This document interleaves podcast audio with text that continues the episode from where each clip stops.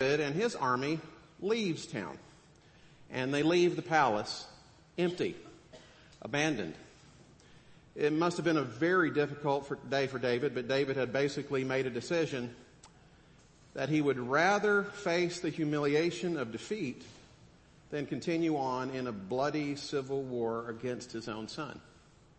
It may have been one of the worst days in David's life, and he probably said to himself, it just can't get any worse than this. But it did. There was this commoner by the name of Shimei who stood up on a hillside and threw stones and dirt clods and insults at David, cursing David saying, God is getting even with you for what it is that you have done to King Saul, you bloody traitor.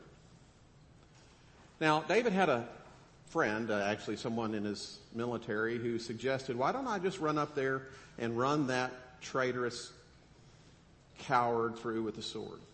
And David said, no, no, don't do that. Don't kill him, let him live. Maybe I'm just getting what it is that I deserve. Now, if the story ended there, we would say David is a great man because he's so magnanimous in letting this insult slide. David was a great man, but the story doesn't end there. As a matter of fact, this memory of Shimei insulting David and throwing the dirt clods at David stuck in David's mind for the next decade. And we know this through what he tells Solomon on his deathbed. It just, this memory continued to fester and fester until one day the secret of his grudge comes out. That brings us to our text for this morning. It's 1 Kings chapter 2 verses 8 through 10. Let's go ahead and stand out of respect for God who's speaking to us through his word. Remember you have with you Shimei, son of Gera, the Benjamite from Bahurim, who called down bitter curses on me the day I went to Mahanaim. When he came down to meet me at the Jordan, I swore to him by the Lord, I will not put you to death by the sword. But now, hey, a decade's passed. I know I swore before the Lord, but now do not consider him innocent. You are a man of wisdom. You will know what to do with him. Now, just in case Solomon's not wise enough to know what to do with him, David spells it out. Bring his gray head down to the grave in blood. Then David rested with his ancestors and was buried in the city of David. May God bless the reading of his sweet word. You may be seated. Uh, okay, I, I'm guessing you noticed David's final words. Bring his gray head down to the grave in blood.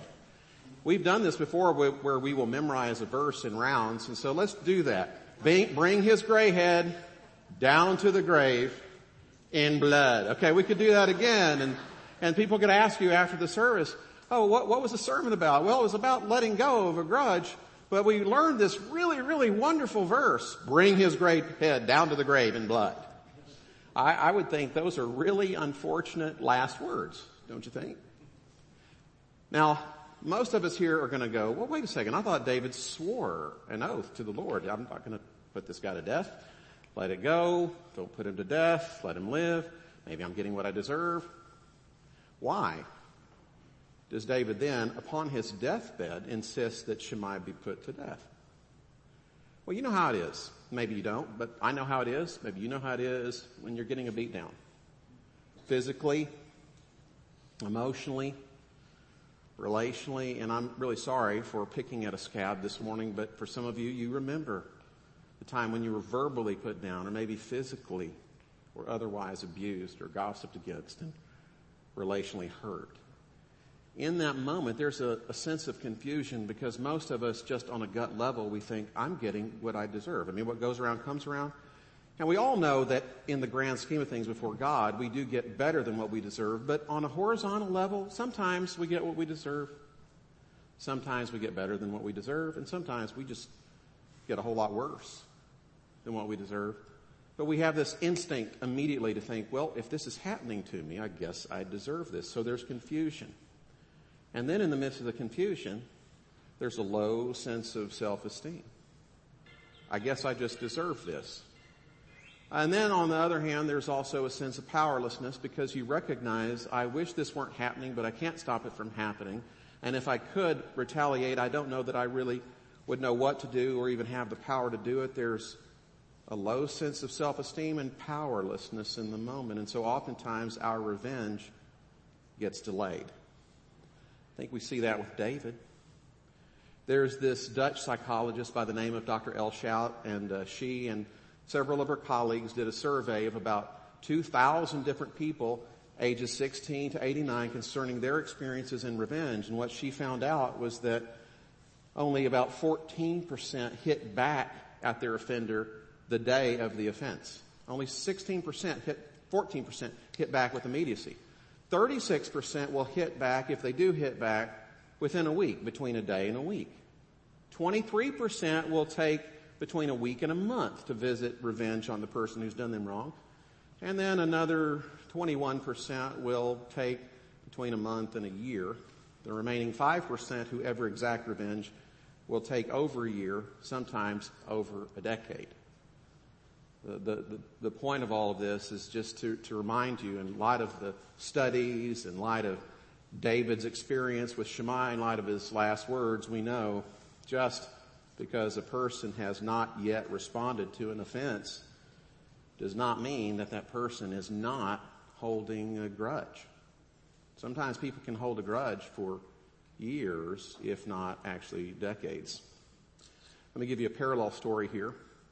Uh, there's a, a, story that involves Carl Erickson, age 73, who was con- convicted of murder and sentenced to, to death. The reason he was sentenced is because he carried out a murder on an old time classmate, a high school classmate. Now, people were shocked. Friends and family were surprised that this 73 year old man who's been married to his wife for 44 years and had served a, a life as a, an insurance agent would just kind of like snap, but he did because he had a secret. For 50 years, he held a grudge.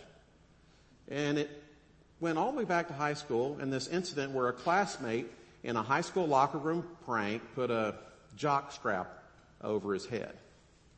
The fellow student was the star athlete of the high school uh, football team, the star athlete of the high school track team. His name was Norman Johnson. And Norman apparently went on to succeed in lots of ways. He got a college scholarship, played football in college, and graduated from college and came back to his alma mater where for three decades, more than three decades, he taught and coached. And I guess at a certain point, Carl had had enough. And he says that jock strap over the head incident planted a seed of resentment. This it continued to grow and grow and grow for over half a century until one day Carl had had all he could take. Knocked on the door of Norman's house. Norman opens the door and Carl just shot him dead in cold blood. At the hearing, at the sentencing, he apologized to Norman's widow and he said, if I could turn the calendar backwards, I would, but of course he couldn't. See, a, a grudge can be a, a dangerous thing, even a small one. You can't keep it hidden forever. Sooner or later, it will escape and maul someone. So the Bible is real careful to tell us not to hold grudges. In fact, the Bible says that love, this is 1 Corinthians chapter 13 verse 15, love does not keep a record of wrongs. Love doesn't keep uh, or hold grudges. It, it doesn't keep a, a ledger of indebtedness. Unfortunately, for, for many of us, when the wrong is done, we replay it in our mind again and again and again as if it's in our ledger and we want to overscore it again and again so we never forget it. So eventually maybe if we feel like it, we can get even with the person. Which by the way, there's a grudge boiling in the back of the stage. It's really distracting, but we're going to get rid of this grudge by the end of the service. And so I hope that you will be prepared for this. The Bible teaches us don't hold a grudge. Get rid of it. But unfortunately, some of us, we just kind of keep the record of wrongs. In fact, I, I, heard of somebody who literally keeps a book in which he'll write down the names of people who have done other, have done him wrong. People have been mean to him and write their names down. This is a, a guy who was a leader, a, the prime minister of Luxembourg, uh, Jean-Claude Juncker. He kept a little ledger. It was called La Petite Maurice. Little Maurice. And everybody knew about this when he was a prime minister. In fact, he went on to be the president of the European Commission until a couple of years ago. And so one of the most powerful men in all of Europe in the European Commission or the European Union, he keeps a little book. And whenever people would cross him, whenever people would oppose some of his legislation or stand against something that he wanted, he would warn them, be careful. little Maurice is waiting for you. It's amazing the things we will write down and they can be really, really small things. And if we're not careful, if we don't let, get, let go of the small things, they become big things. Like, for example, I could give you all kinds of little examples here, but just a few days ago, I got this call on my cell phone and it was from the government and it said basically, this is your last warning. Uh, your name and information is being used for nefarious purposes, for illegal conduct. You must respond immediately. If you don't call back, and I don't remember the exact language, but it was something like, if you do not respond to this call, Black Ops Marines will land on your roof from a helicopter and then burst through your windows in the middle of the night shooting off M16s or something like that. Please press one. And so uh, I, I pressed one, like, okay, what's going on here? And then I get this voice on the other end, which she did sound like this was her, I don't know, English was her seventh or eighth language. And it's like, I'm with the Social Security Agency. And I say, okay, uh, is this a scam? She says, no. And I say, how do I know this is not a scam? And then she hung up. And then I was, then I was not convinced. Uh, it, it, but it, it kind of planted something. You just wasted two minutes of my life, and I kind of got my heart rate up. And now I'm thinking about all these people who have been scammed before and are going to be scammed. And so I've got to forgive her and then these other people in the past who've scammed these other people. And some of you are now having to forgive this woman and all the people she was working with because you're offended on my part that I had two minutes wasted. And some of you right now, you're thinking, Ernest, I need to forgive you because you've just extended the sermon by two minutes. And all of a sudden, everybody has to forgive everybody. And things like this that are small happen all the time. And, uh, you know, like today, you know, Jeff, I'm so glad that Jeff is back on our soundboard. We've been praying for him. He's had COVID. And so, so I, I, I told Jeff as we were coming in here, man, I'm so glad that you're here. I'm so glad that you're alive. It's, you know, better off that you're here than not. And then Jeff kind of rebuked me like, well, you know, there is heaven. It's like, okay, you just Jesus juked the pastor on the way in after he's been compassionate. And so, in a public manner, I just want to say we're glad you're here and I forgive you. Uh, but there's little things that happen and we've got to let go. Oftentimes though we don't let go because we'd rather, instead of just kind of let, letting the wound heal and there maybe being at most a little bitty scar, we'll just kind of put, pick at the scab, pick at the scab, pick at the scab, underscore the legend in our minds and then there's this grudge and it grows and grows and grows and it's ruined our lives. So the Bible says you don't want a grudge. Okay, we get that. How do I get rid of a grudge? That's the question and there's just three simple things uh, I'm going to try to keep this real simple and short here this morning. Number one, admit the problem. Revealing your feeling is the beginning of healing. That's an old Rick Warren slogan. Reveal, revealing your feelings is the beginning of healing. You've got to admit it. And don't gloss over it. We do have a tendency when we have problems to gloss over or minimize. Don't do that. Just because you're minimizing or denying in a sweet way doesn't mean that your denial is actually helpful or accomplishing anything. It's like the letter that, that, it's kind of an old joke where the guy writes a letter and says, Dear Frank, we've been neighbors for six tumultuous years. When your dogs used the bathroom all over my yard, you laughed. When I lent you the rototiller, you returned it in pieces. When I was sick, you blasted your rap music. I could go on, but I'm not one to hold a grudge. And that's why I'm writing you this letter to inform you that your house is on fire. Cordially Bob, okay? Just because you deny it sweetly doesn't really help anything. Denial's just denial. So you don't minimize you acknowledge the problem because the problem's real. It's poisonous. Job chapter 5 verse 2 explains it like this. Resentment kills a fool. So you've got to talk to someone about it, largely God. Job chapter 7 verse 11, therefore I will not keep silent. I will speak out in the anguish of my spirit. I will complain in the bitterness of my soul. Now, of course, acknowledging that a grudge is a problem helps you to admit the problem, seeing that it's a problem. I, I, don't know much that the Buddha said, okay, but one of the things he said I thought was pretty helpful, and this sort of resonates with the scripture actually. The Buddha put it like this, he said, when you har- harbor a bitterness, uh, a, a hidden anger, a grudge, it's like you're holding a burning coal with the intention of throwing it at somebody. You're the one who always gets burned. Now you may hit the other person eventually, but 100% of the time we know you're going to be the one that suffers. And the way that you suffer is relationships suffer and your personality begins to erode over time it's not that hard to figure this out. You, you get burned and then you say, well, I'm never going to get close to somebody ever again. And you go into a shell, you get resentful and you become joyless and all the rest. Holding on to a grudge will always erode you. So you've got to let go of the grudge, okay? Admit it. Revealing the feelings, the beginning of healing. Okay, number two, forgive the offender. Forgive the offender. Some people say, I don't want to hear a sermon about forgiving because there are these people, I don't want to forgive. And I get it, but it's not a matter of wanting to, it's a matter of obedience. Harry Emerson Fosdick, late great preacher, tells about a, an occasion when his mom and dad were at the breakfast table. They were talking with one another, and he overheard his dad tell the mom, uh, "You tell Harry that if he feels like mowing the yard today, he can do that." And then, as he was leaving, the dad was leaving. He said to the wife, "Now you make sure that Harry knows he'd better feel like it." Sometimes it's just a matter of doing what it is that you know that you're supposed to do. Um, Jesus puts it like this in Mark chapter 11 verse 35, or verse 25, excuse me. One of the more, uh, I don't know, abrasive verses you're going to run across. Jesus says, when you stand praying, if, if you hold anything against anyone, forgive him so that your Father in heaven may forgive you your sins.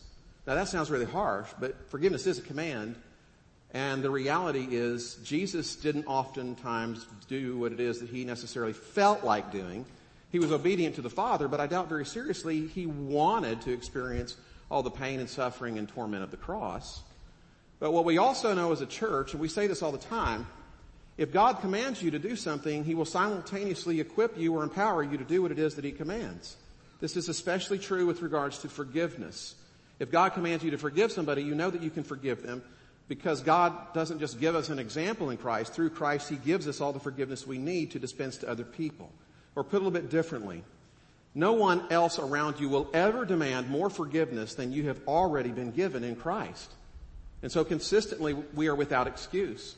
And so if on the occasion God tells you, you need to forgive this person, you better forgive them because if you don't forgive them, if you withhold forgiveness, it's kind of a double sin.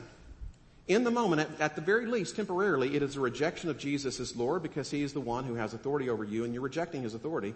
But then number two, it's a rejection of Jesus as Savior because you are somehow in that moment confessing that the forgiveness that He has given you is not sufficient or somehow the forgiveness that's required of you is, is in excess of the infinite forgiveness of God that is available to you in Christ.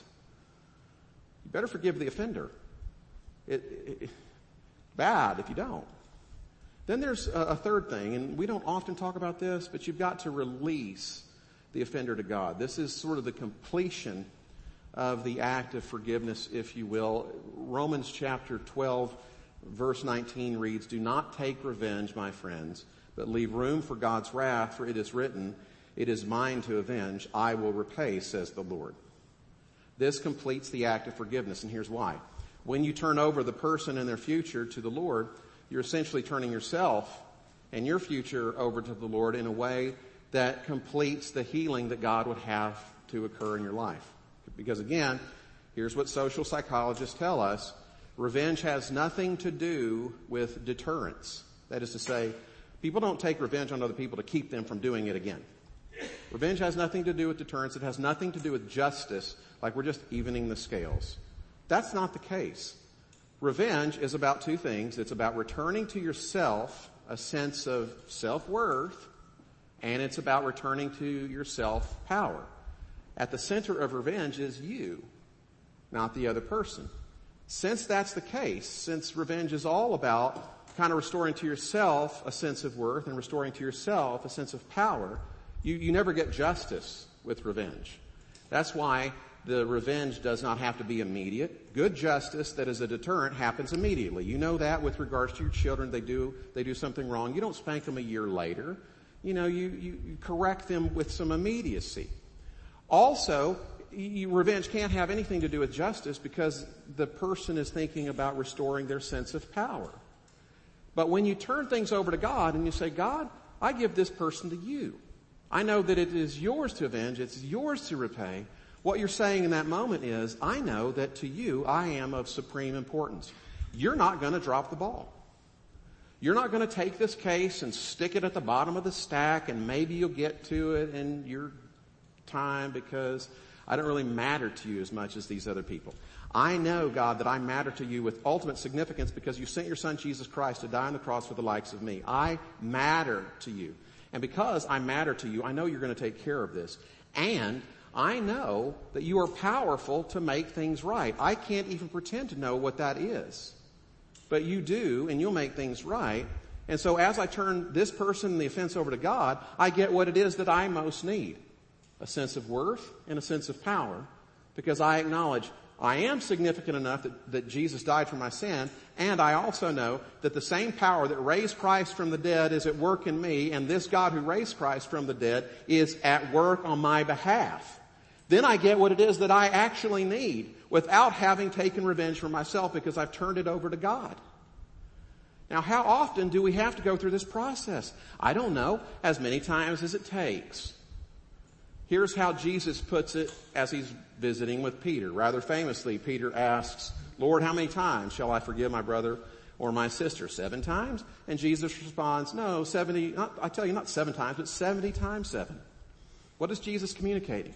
As many times as necessary.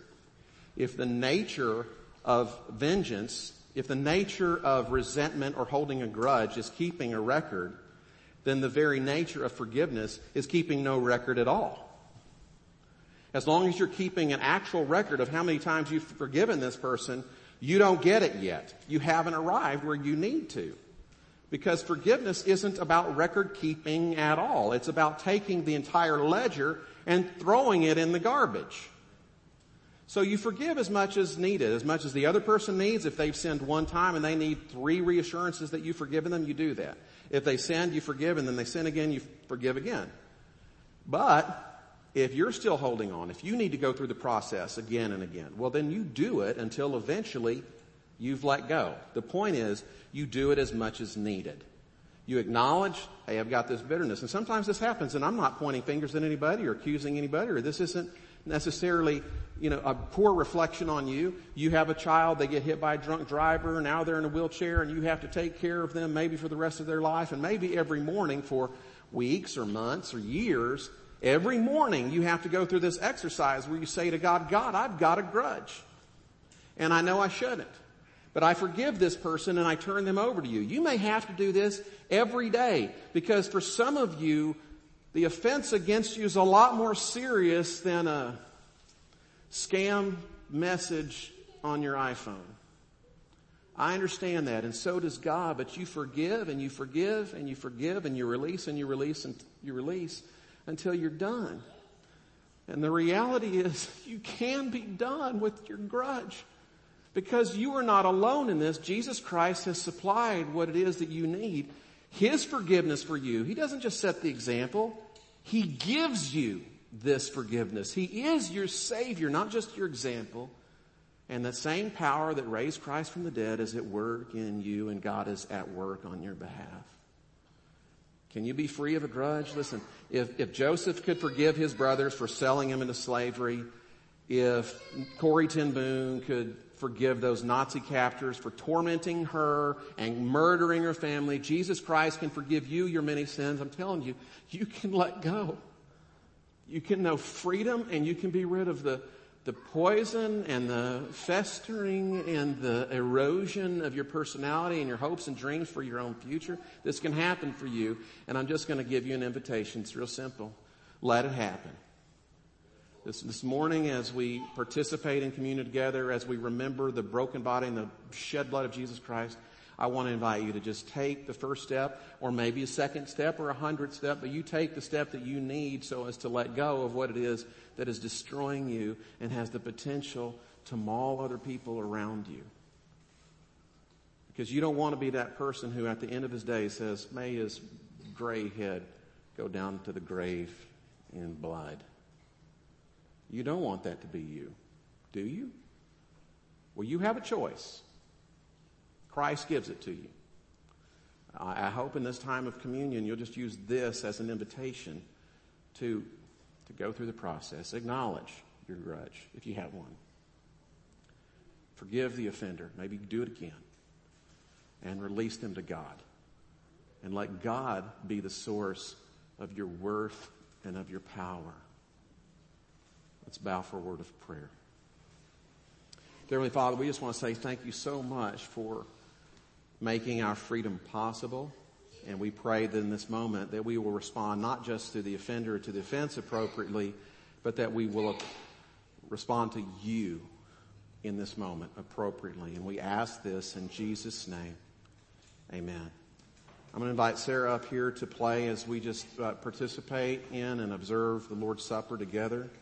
As I mentioned earlier, everyone here is welcome to participate. But of course, these elements do serve to remind us of the body that was broken and the blood that was shed